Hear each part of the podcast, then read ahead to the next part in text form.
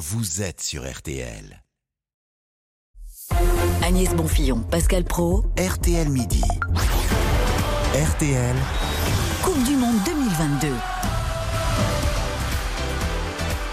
Le mondial débute dans quelques heures pour l'équipe de France. Ce sera euh, face à l'Australie à 20h. Après le forfait de Karim Benzema, les hommes de Didier Deschamps démarrent la compétition avec quelques incertitudes, mais le rêve de conserver euh, le titre hein, euh, et pourquoi pas une troisième étoile, on peut l'espérer.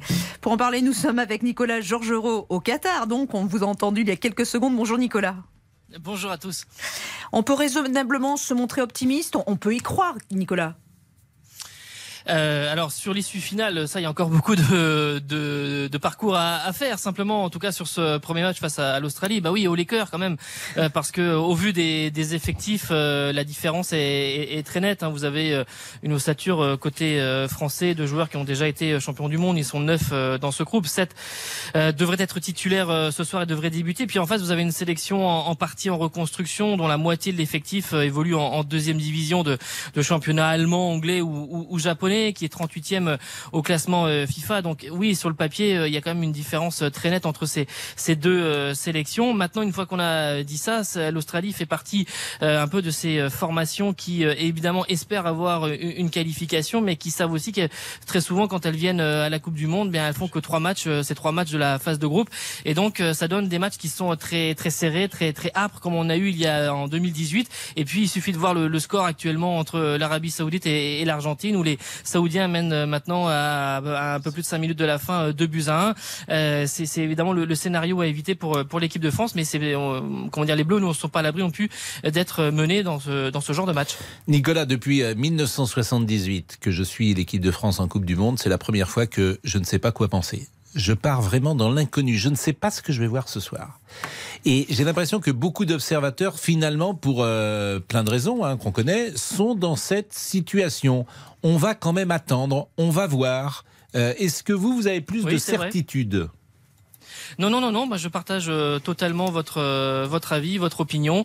Euh, D'abord parce qu'on n'arrête pas de le répéter depuis maintenant une semaine, mais avec les différents forfaits et, et, de joueurs majeurs, ça, ça, ébranle forcément un, un, un groupe. Et puis ensuite, il y a dans cette équipe de France, à des postes clés, notamment au milieu de terrain et puis en défense, bah, des, des, joueurs qui sont inexpérimentés. Et ça, on ne sait pas aujourd'hui. Il y a un point d'interrogation mmh. sur comment, dans les dernières heures, là, est-ce qu'ils ne vont pas être rattrapés par la pression? C'est Rabiot, ils ne le sont plus aujourd'hui. La pression, c'est un truc des années 70-80, mais j'ai l'impression que ces jeunes-là, euh, même la, la, jeunesse qui était dans le temps un handicap, aujourd'hui, ils entrent directement dans, dans la compétition et dans l'équipe de France. Mais c'est ce qu'on disait aussi euh, il y a quatre ans et, et, de façon un peu mystérieuse. Dembélé n'était pas là, Tolisso n'était pas là, alors que jamais ça n'aurait dû se produire. Et ils ont été rattrapés par ça, notamment il y a quatre ans face à l'Australie, alors que on, on, on, répétait la même chose en 2018. Euh, il y avait une différence euh, face à, à l'Australie, une différence de, de, niveau, et que jamais l'équipe de France n'aurait dû être bousculée comme elle l'a été il y a quatre ans.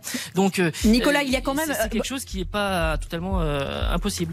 Nicolas, deux petits mots. Il y a une attaque que la planète foot nous envie. On va le dire. On va partir optimiste. Oui, c'est sûr, c'est évident. Quand vous avez Mbappé, Griezmann, Giroud, Dembélé, Coman par exemple, et notamment un Kylian Mbappé euh, qui veut casser la baraque, euh, c'est certain et qui va encore un peu plus écrire collectivement, individuellement l'histoire. Euh, vous avez offensivement évidemment de, de, la matière pour briller dans cette compétition. Et puis ce pourrait être la première surprise, mais ça va bien au-delà. Si l'Arabie Saoudite bat l'Argentine, c'est une des plus grandes surprises dans l'histoire de la Coupe du Monde, disons-le, hein, même si ce n'est qu'un qu'un premier match. Merci Nicolas, on vous écoute ce soir à 20h, bien évidemment. Salut Philippe Sansfourche et toute la troupe d'RTL. Dans une seconde, Anthony Martin pour parler de Thriller. C'était il y a 40 ans. Billie Jean. À tout de suite. Jusqu'à 13h. RTL Midi. Pascal Pro, Agnès Bonfils.